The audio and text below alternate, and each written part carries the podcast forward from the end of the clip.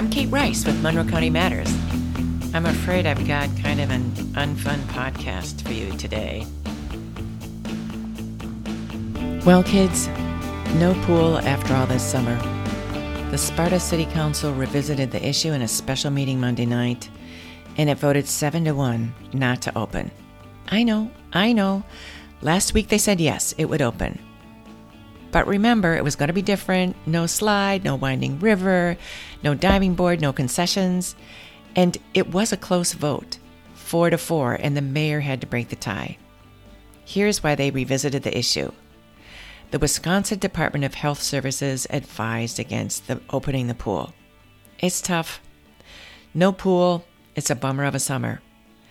And even though it won't make you feel any better, I do want you to know they really put a lot of thought into making this decision. I talked to 8th Ward Alderman Kevin Riley about the vote after the meeting. That pool, or really, that aquatic center, is Kevin's baby. Here's what he had to say about the vote. Eight years ago, I was named the chairman of the uh, New Sparta Aquatic Center Committee. And uh, so I brought that from the very, from the very idea to uh, what it is now. And so that's kind of my baby. I've invested a lot of time, a lot of energy, a lot of love for the pool. Um, I also grew up in the Sparta swimming pool. It is, it is was one of my homes away from home. I was swim team. I was a lifeguard. So I have very, very fond feelings of the Sparta pool.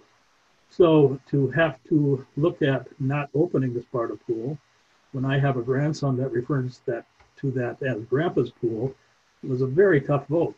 Um, you know, not one I enjoyed making, but I do think in the best interest of the city and the best interest of our kids, it was the right vote. And also with the Department of uh, Health Services, they really didn't leave us any options. And so uh, that's why I voted in that direction. And the vote was seven to one tonight.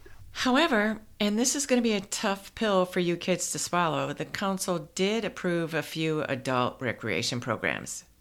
This was a partial reversal from last week when it voted to cancel adult and youth recreation programs. Now, there will be adult fitness classes as long as there are nine participants or less, plus the instructor, and as long as they all keep six feet apart. They also unanimously approved adult softball.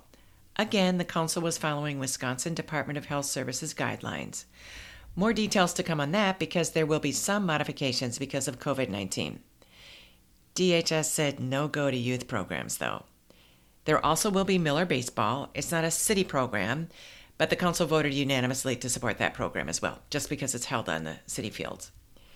If it makes you feel any better, no pickleball, because it's an indoor sport and tough when it comes to maintaining social distance.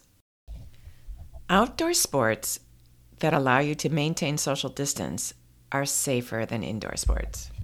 I know what you're thinking. But the swimming pool's outside. Why can't we be in the swimming pool? That's because even with social distance monitors, there's concerns about keeping kids six feet apart throughout the pool. And, but kids don't get COVID 19. Actually, kids do. And there's something new that they've discovered called the multi system inflammatory syndrome. It can inflame different parts of your body your heart, your lungs, your kidneys, your brain, skin, eyes, your gastrointestinal system. A lot of kids who get this had COVID 19 first. And another tough decision no fireworks.